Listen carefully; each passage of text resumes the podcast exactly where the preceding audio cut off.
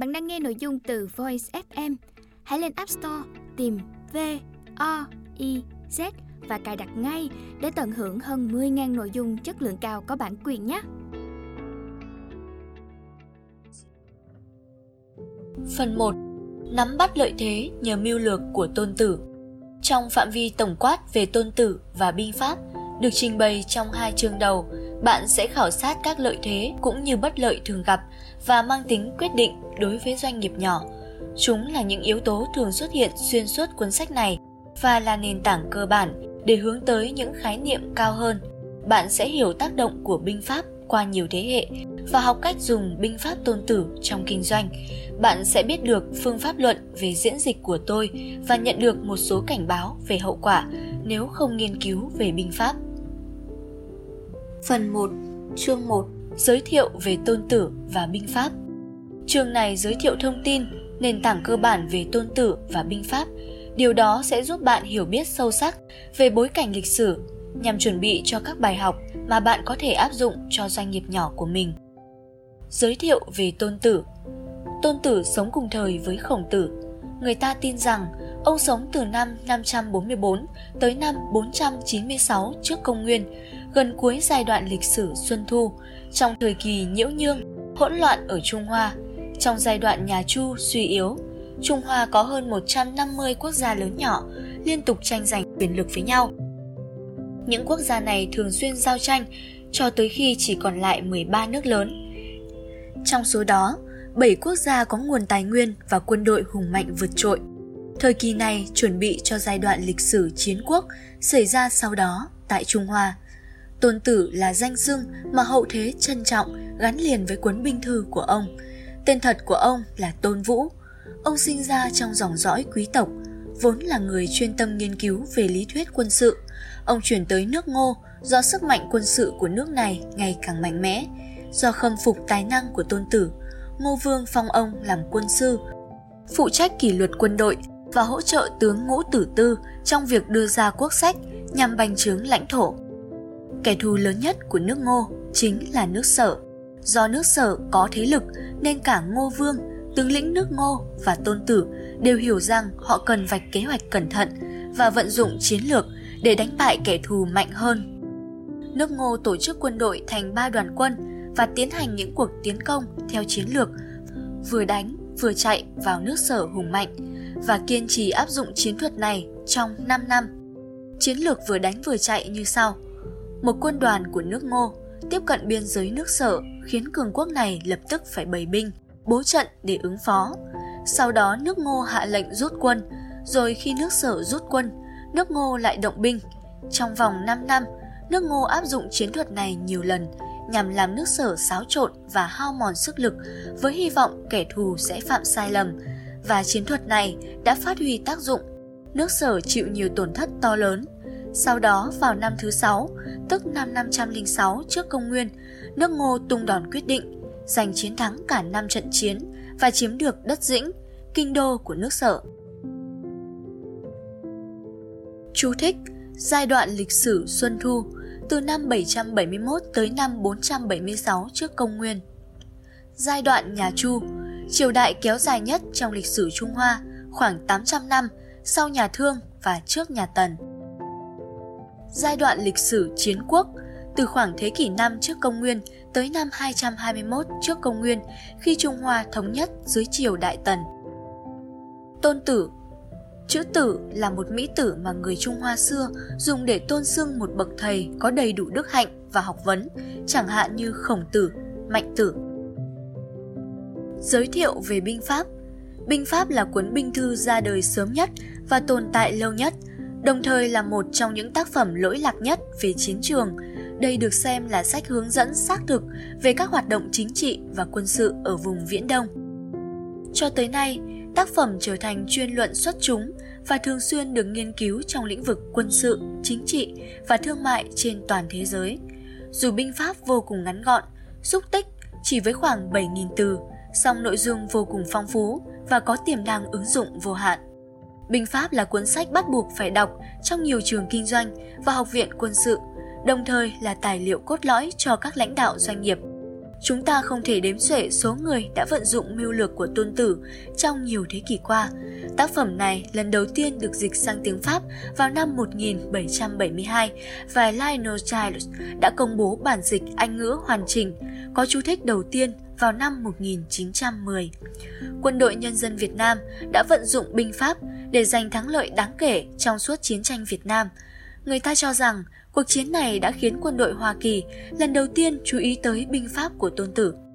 Đại tướng Võ Nguyên Giáp đã áp dụng thành công các chiến lược được mô tả trong binh pháp vào trận chiến Điện Biên Phủ, tạo ra một bước ngoặt kết thúc sự can thiệp quy mô của Pháp ở Việt Nam.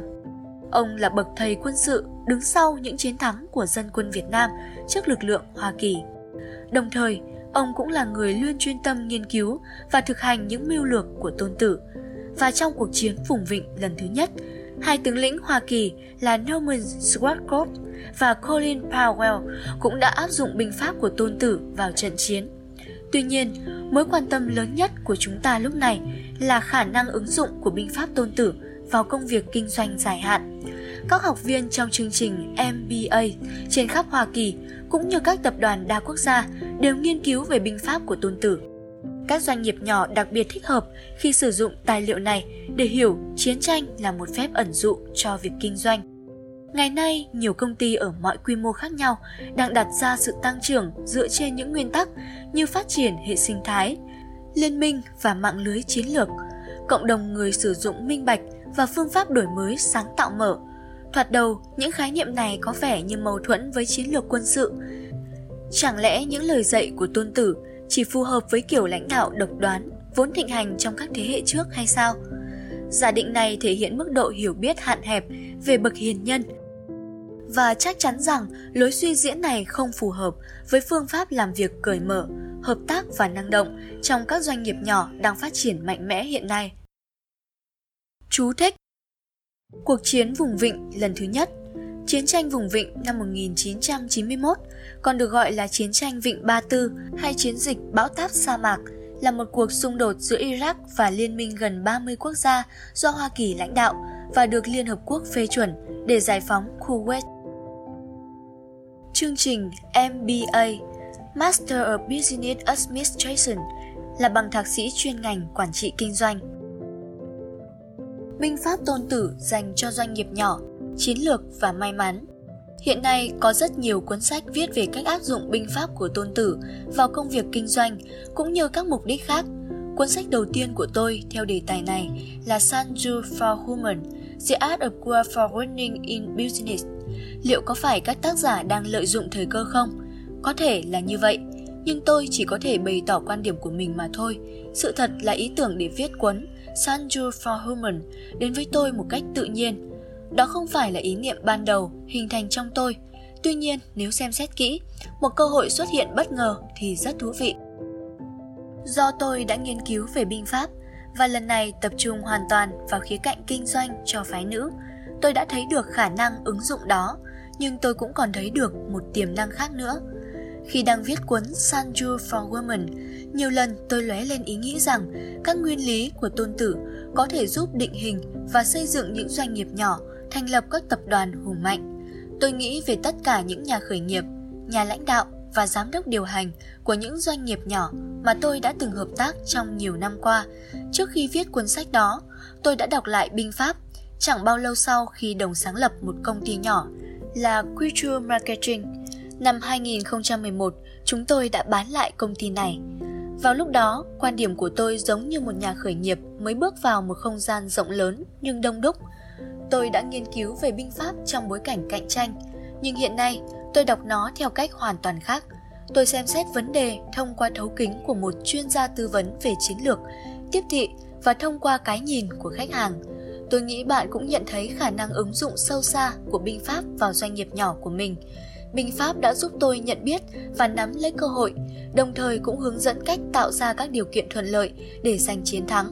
Nó có thể giúp bạn giành lợi thế trong từng cơ hội và bạn sẽ thấy rằng đề tài trọng tâm và lâu dài của tôn tử là về trang bị cho một lực lượng nhỏ hơn để vượt qua được đối thủ lớn hơn. Chú thích đổi mới sáng tạo mở Open Innovation là một cách đổi mới sáng tạo phi truyền thống Trong phương thức đổi mới sáng tạo truyền thống thì quá trình đổi mới sáng tạo nằm trong nội bộ doanh nghiệp. Tuy nhiên, ba yếu tố quan trọng hiện nay là quy mô công nghệ luôn vượt quá tầm của một doanh nghiệp, tốc độ thay đổi công nghệ vô cùng nhanh chóng và chi phí đầu tư cho nghiên cứu, phát triển rất lớn, vượt quá khả năng đáp ứng của một doanh nghiệp. Phương pháp đổi mới sáng tạo mở được kết hợp giữa nhiều tổ chức cùng giải quyết một bài toán lớn do ba yếu tố nêu trên nên gọi là đổi mới sáng tạo mở.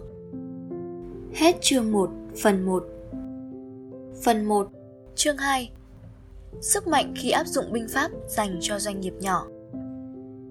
Chúng ta thường áp quan điểm của mình vào mọi việc, những gì chúng ta nói và làm đều mang tính tự sự. Nếu muốn thì bạn có thể đọc binh pháp để chiến thắng và thanh thản. Tuy nhiên, bạn cũng có thể đọc để gây hấn. Cả đời tôi là những người luyện võ, nhà marketing, nhà quản lý kinh doanh nhỏ và người say mê về lịch sử. Tôi tôn trọng những cuộc chiến chính nghĩa và các binh sĩ tham chiến. Cũng giống như tôn tử, tôi tin rằng chiến tranh chỉ nên xảy ra trong trường hợp bất đắc dĩ. Khi theo dõi sát sao chính sách công trên đấu trường quốc tế, tôi hiểu mối hiểm họa và hiện thực của chiến tranh là một hàng số lịch sử. Người yếu bị kẻ mạnh lấn át, con người ở mọi nơi luôn trong tư thế cạnh tranh lẫn nhau. Xét trên nhiều phương diện, thương trường cũng như chiến trường, những doanh nghiệp nhỏ nào cố gắng chống lại những quy luật do các doanh nghiệp lớn đặt ra thì chắc chắn sẽ bị đè bẹp, hoặc ít nhất là lãnh thương tích đầy mình. Nhưng nếu cẩn thận nghiên cứu và áp dụng tốt binh pháp thì đây có thể là cẩm nang chiến thắng cho những doanh nghiệp nhỏ có hiểu biết, sáng tạo và đầy tham vọng. Do tôn tử am hiểu cách dùng chiến lược để đánh bại đối thủ lớn và giàu mạnh hơn nhiều. Rõ ràng là lời khuyên của ông rất thích hợp cho lãnh đạo của các doanh nghiệp nhỏ đang phải cạnh tranh với địch thủ nặng ký hơn. Nó cũng phù hợp cho những doanh nghiệp nhỏ muốn tìm cách thống trị thị trường đầy cạnh tranh gồm nhiều doanh nghiệp vừa và nhỏ khác. Tác giả của The Art of War, Spirituality for Conflict kiêm nhà sáng lập của trang web tài nguyên giáo dục Sonsi, Thomas Quinn, hiểu rằng đối tượng độc giả mà tôn tử nhắm đến khi viết binh pháp là lực lượng yếu thế hơn, bậc hiền nhân đang cố gắng dạy bảo cho những kẻ đang ở thế yếu cách chiếm lợi thế. Và Mark Benioff, người viết lời tựa cho cuốn sách của Thomas Wing, đồng thời là giám đốc điều hành của Salesforce.com, cũng đồng ý điều đó. Bạn sẽ hiểu rõ hơn về ông ấy trong những trang sau. Ông ấy viết, về cơ bản, cuốn sách giải thích cách giúp những đội quân nhỏ có thể đánh bại các đội quân lớn. Tôn Tử là kiến trúc sư, tạo ra đại chiến lược. Tuy nhiên, những cuốn sách dạy kinh doanh theo luận thuyết của Tôn Tử hiện nay chưa nói cho chúng ta biết các doanh nghiệp lớn đã dùng đại chiến lược để trở thành những doanh nghiệp chủ chốt trong ngành như thế nào. Các cuốn sách đó chỉ nêu cách để doanh nghiệp lớn phát triển lớn hơn hay sai lầm nào dẫn đến sự sụp đổ của họ. Do đó, mục tiêu của cuốn sách này là thực hành bài học của tôn tử và bổ khuyết kiến thức qua việc trưng bày cho những người đang làm việc ở các doanh nghiệp nhỏ, thấy cách học hỏi từ các doanh nghiệp tương tự đã phát triển sự nghiệp của họ dựa trên những ví dụ minh họa hiện đại của tôn tử. Trước mắt bạn là một khái niệm mới về thế giới kinh doanh và thời đại của nó đã tới. Chú thích Cuộc chiến chính nghĩa Chiến tranh chính nghĩa Just War là chiến tranh được tiến hành với mục đích phù hợp với luật pháp quốc tế và giá trị đạo đức nhân loại. Cuộc chiến tranh chống xâm lược và giải phóng dân tộc là chiến tranh chính nghĩa. Đại chiến lược là cấp độ cao nhất của khoa học chiến lược, trọng tâm là các định hướng phát triển ở tầm mức quốc gia, về tổng thể vạch ra những đường lối chiến lược ở tầm mức vi mô cho một đất nước, về từng phương diện chính trị, kinh tế, quân sự, chỉ ra phương hướng phát triển cụ thể đồng thời bao gồm mối liên hệ giữa các phương tiện khác nhau. Binh pháp tôn tử dành cho thương trường hiện đại chi ra ngân sách lớn dành cho hoạt động chiêu thị và quảng cáo không còn ảnh hưởng quá quan trọng đến uy tín của một công ty nữa. Những doanh nghiệp nhỏ khôn ngoan thường sử dụng nhiều kỹ thuật marketing để kiểu du kích, vốn ít lãi nhiều nhằm cạnh tranh với ngân sách khổng lồ của các đối thủ lớn. Chẳng hạn như chương trình quảng cáo kinh phí thấp cho sản phẩm nước tăng lực Firehouse Energy từng bị ngành công nghiệp quảng cáo chỉ trích thậm tệ. Sản phẩm sữa chua của Chobani thì có hộp đựng khổng lồ và nhãn sáng chói để sản phẩm nổi bật so với các sản phẩm sữa chua khác khi đặt trên cùng kệ hàng lúc công ty bia Boston bắt đầu mở rộng thị trường ra khỏi New England. Nhà sáng lập của công ty này đã bay tới Washington, D.C. để bán sản phẩm chủ lực của công ty là bia Samuel Adams cho các quán bar. Ông ấy đã bay thường xuyên đến mức hãng hàng không Presidential Airlines bắt đầu bán bia Samuel Adams trên các chuyến bay của hãng. Thậm chí tên loại bia này còn được in ở mặt sau của bia đựng vé máy bay. Việc quảng bá như thế đòi hỏi phải có sự sáng tạo và nhiều nguồn tài nguyên lâu dài để làm sản phẩm trở nên nổi bật. Tuy nhiên, hiện nay, bạn có thể tiếp cận trực tiếp tới khách hàng với chi phí ngày càng thấp so với trước đây. Khi khách hàng muốn so sánh sản phẩm, họ tìm kiếm thông tin trên internet và mạng xã hội. Họ so sánh xếp hạng tích cực và tiêu cực trên mạng, bao gồm số lượng người theo dõi bạn trên mạng xã hội và cách người hâm mộ tương tác trên trang Facebook của bạn. Chẳng hạn như Humble Seeds là doanh nghiệp khởi nghiệp chuyên cung cấp nhiều loại hạt giống hữu cơ thượng hạng. Công ty đã kiếm được 10 khách hàng mới chuyên mua sỉ nhờ số lượng người hâm mộ trên trang Facebook. Hiện tại đã lên đến con số gần 35.000 người. Giờ đây, Humble Seeds đã có thể cạnh tranh với những thương hiệu lớn. Doanh nghiệp nhỏ sẽ không giành được thị phần nếu đối đầu trực diện với những đối thủ lớn hơn. Hãy xem xét ví dụ từ CEO của Dennis Publishing, Felix Dennis. Doanh nghiệp của ông phải đối đầu với ông lớn Jeff Davis trong lĩnh vực xuất bản, công nghệ tiêu dùng và cuộc chiến cực kỳ cam go. Dennis đã chiến thắng, nhưng chi phí bỏ ra là rất lớn. Lợi nhuận của cả công ty trong 2 năm, Tôn Tử cho rằng cách tiếp cận này là sự lãng phí khổng lồ về tài nguyên và tiền bạc. Và khi hồi tưởng lại, chính Dennis cũng đồng ý với ý kiến đó. Trên thực tế, những doanh nghiệp nhỏ muốn giành chiến thắng thì cần xây dựng các đồng minh chiến lược, khôn khéo hơn các doanh nghiệp lớn, kiến tạo những cơ hội, hoạt động vượt trội hơn đối phương và nắm bắt được từng cơ hội xuất hiện trong tầm tay của mình. Những lời dạy của tôn tử chưa bao giờ phù hợp hơn thế đối với các doanh nghiệp nhỏ đang tìm cách nắm bắt từng lợi thế của mình. Chú thích Marketing kiểu du kích Guerrilla Marketing, tạm dịch, tiếp thị kiểu du kích, là hình thức tiếp thị tương đối hiệu quả với chi phí khiêm tốn để đưa ra được thương hiệu ra thị trường. Bản chất của phương pháp này là các công ty nhỏ với nguồn vốn kinh doanh ít ỏi chỉ nghĩ ra một hình thức tiếp thị độc đáo mà qua đó người tiêu dùng chính là người quảng cáo cho sản phẩm hay dịch vụ của họ. Lợi thế chính của doanh nghiệp nhỏ Mức độ hiểu rõ và tận dụng các lợi thế cạnh tranh của một doanh nghiệp sẽ quyết định thành công của nó. Mặc dù các doanh nghiệp nhỏ đang hoạt động trong thị trường mang tính cạnh tranh thường gặp bất lợi lớn, tuy nhiên họ có những điểm mạnh chung mà họ cần phải nhận ra và vận hành xoay quanh chúng. Bất kể ngành nghề nào, với những lợi thế phổ biến nhất của doanh nghiệp nhỏ so với doanh nghiệp lớn sẽ được tôi liệt kê sau đây. Những lợi thế này sẽ được mô tả chi tiết và áp dụng trên nền tảng luận thuyết của tôn tử xuyên suốt trong những chương tiếp theo. Xây dựng liên minh, nhanh nhẹn và linh động, dễ dàng xây dựng sự đồng thuận. Ý tưởng, sự phấn khởi và nhiệt tình của những doanh nghiệp còn mới và trẻ.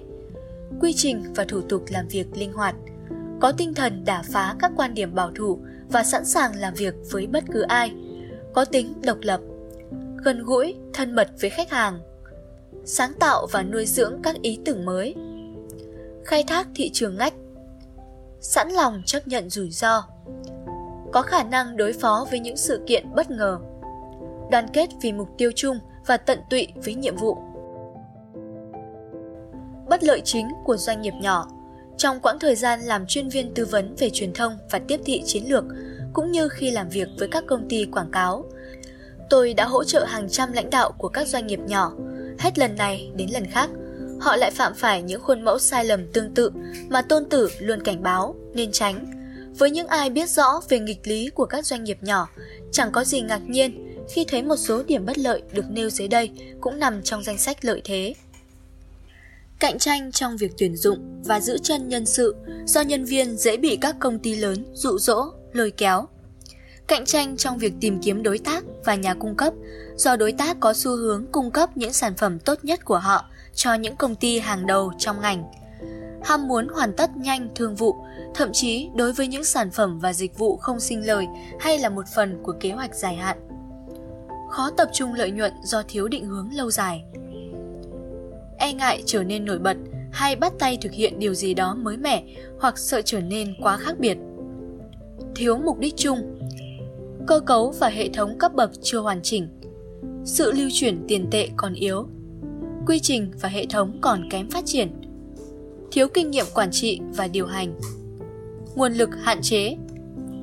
Kiến thức về lĩnh vực cạnh tranh còn giới hạn, non nớt. Đưa ra quyết định dựa trên những giả định sai lầm nhưng gây ra hậu quả lâu dài. Rủi ro thật sự khi giao dịch với doanh nghiệp nhỏ hơn. Ít quan tâm đến tầm quan trọng của chiến lược. Liên tục thay đổi mục tiêu ưu tiên khi theo đuổi các cơ hội khác nhau. Không tạo được nhiều dấu ấn và ít có ảnh hưởng trong ngành. Bất lợi của doanh nghiệp lớn Nếu nhìn vào những điểm bất lợi của doanh nghiệp nhỏ và xem xét mọi khía cạnh, chúng ta có được bức tranh chính xác về lợi thế mà nhiều doanh nghiệp lớn đang nắm. Tuy nhiên, đừng vội nản lòng. Hãy xem xét những thiếu sót mà các ông lớn thường phạm phải nhất. Các nhược điểm này sẽ lần lượt xuất hiện và được chúng ta nghiên cứu xuyên suốt cuốn sách. Chỉ tập trung vào những sản phẩm và khách hàng cốt lõi. Các công ty đại chúng quy mô lớn thường chịu áp lực khủng khiếp khi phải công bố thu nhập và lợi nhuận tăng trưởng từng quý Cách hữu hiệu nhất để đạt được sự tăng trưởng nhất quán, hết quý này tới quý khác là tập trung mạnh mẽ vào những cơ hội lớn nhất trong thị trường cốt lõi và đáng tin cậy nhất của họ. Điều này dẫn đến hệ quả tự nhiên là những doanh nghiệp lớn hàng đầu trong ngành có khuynh hướng chú trọng tới những sản phẩm, nền tảng, kênh và khách hàng lớn nhất. Do đó, với các đối thủ cạnh tranh nhỏ hơn, tình thế này cho thấy tiềm năng nắm bắt những cơ hội nhỏ hơn ở các khách hàng ít hấp dẫn trong mắt các ông lớn khó thích nghi.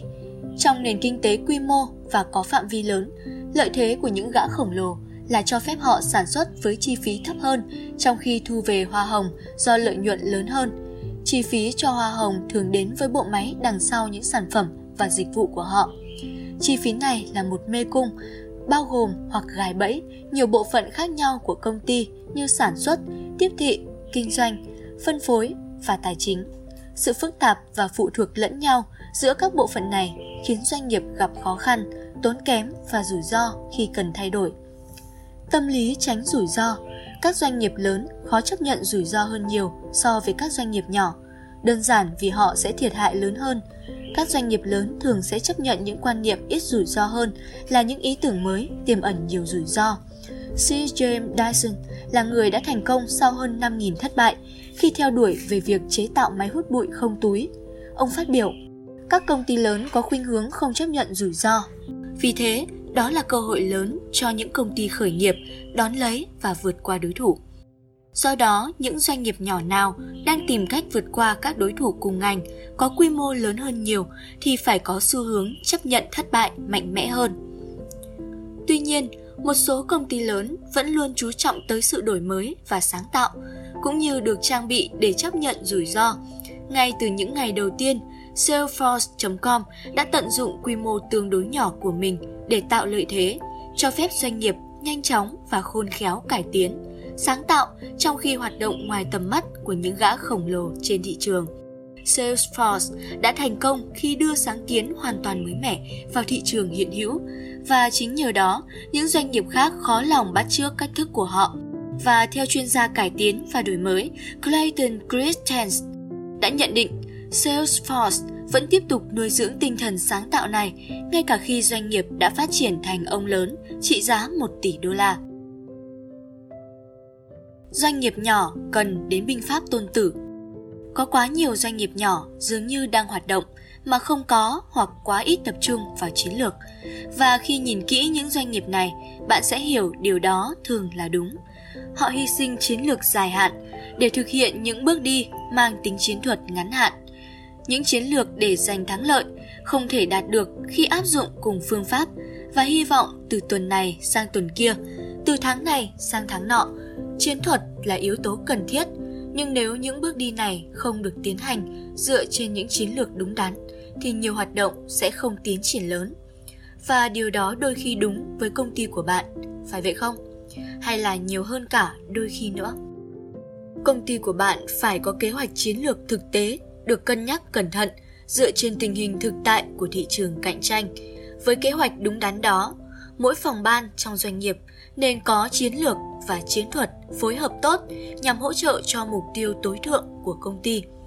Mọi việc bạn làm cần được tính toán để triển khai và thúc đẩy chiến lược đó.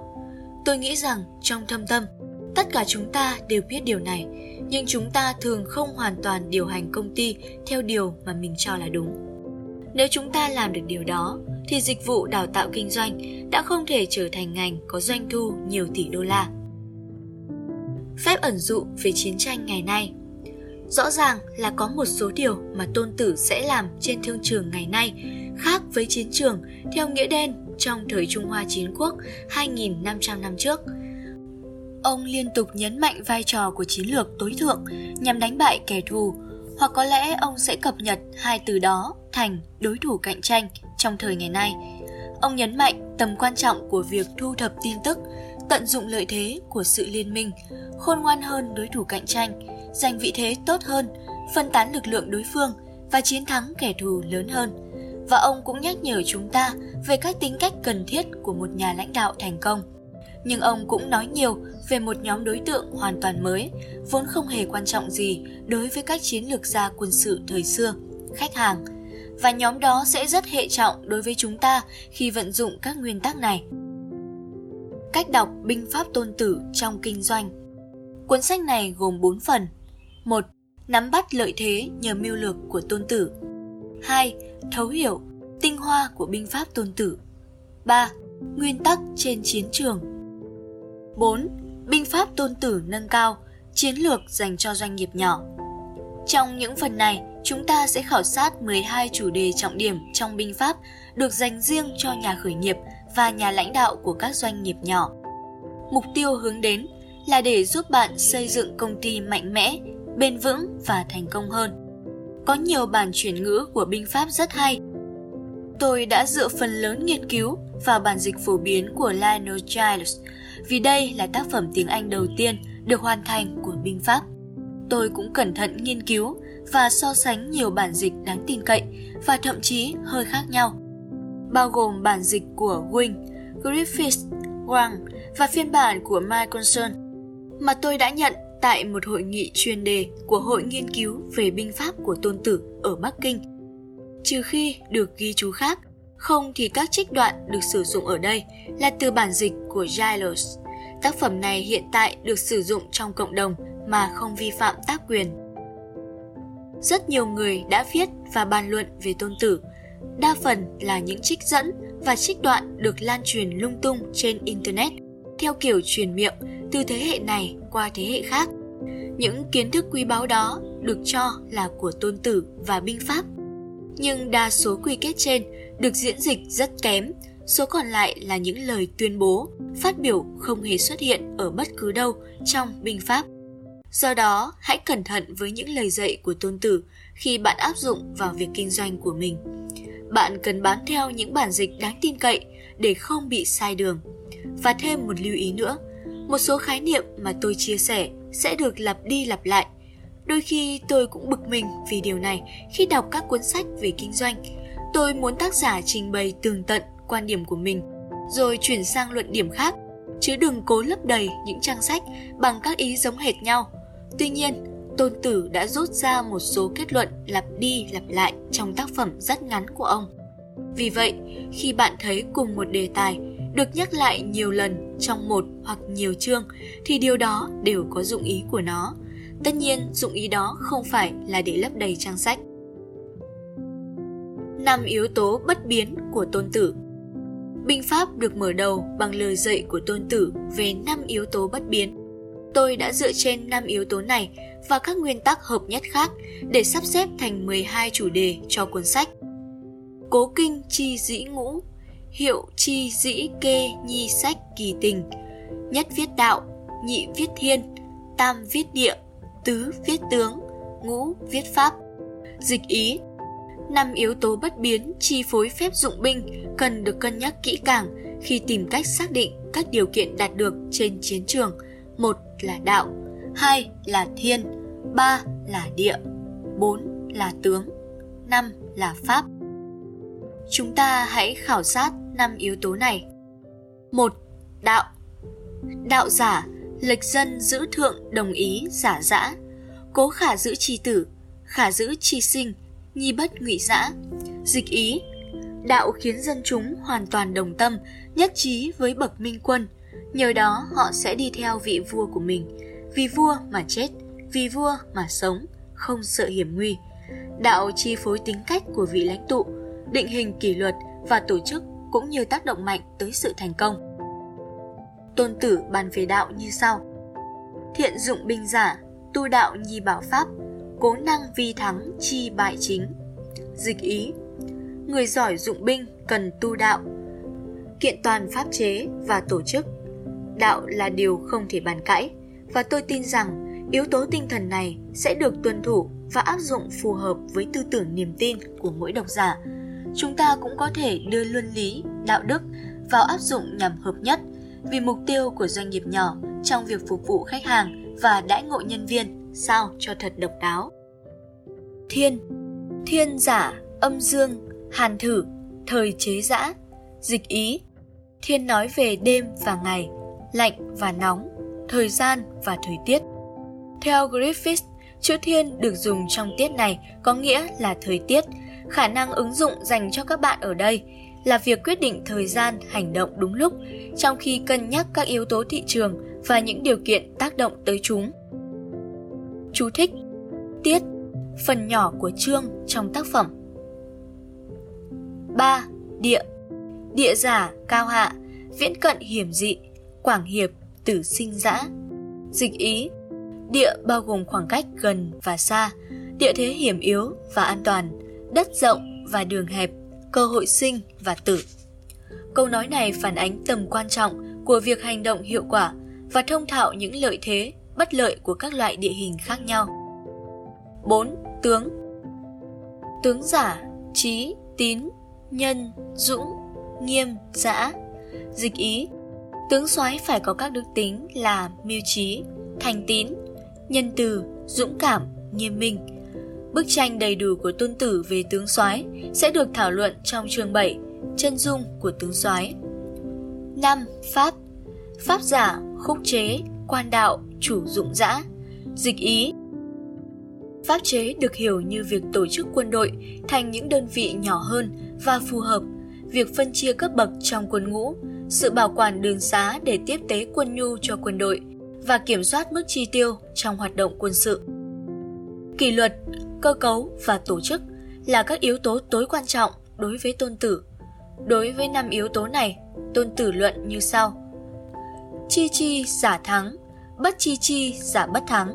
Dịch ý, người biết sẽ đắc thắng, kẻ không biết sẽ thất bại. Hãy đào sâu nghiên cứu binh pháp của tôn tử và cách mà tác phẩm này có thể giúp bạn thống lĩnh thị trường. Chúng ta sẽ bắt đầu bằng việc xem xét và hiểu rõ lời dạy cốt yếu của vị tướng lĩnh, triết gia này. Bắt đầu từ doanh nghiệp của bạn, sau đó mở rộng ra tất cả các đối tượng khác có ảnh hưởng tới sự thành công của bạn. Hết chương 2, phần 1 Bạn đang nghe nội dung từ Voice FM. Hãy lên App Store tìm V, O, I, Z và cài đặt ngay để tận hưởng hơn 10.000 nội dung chất lượng cao có bản quyền nhé.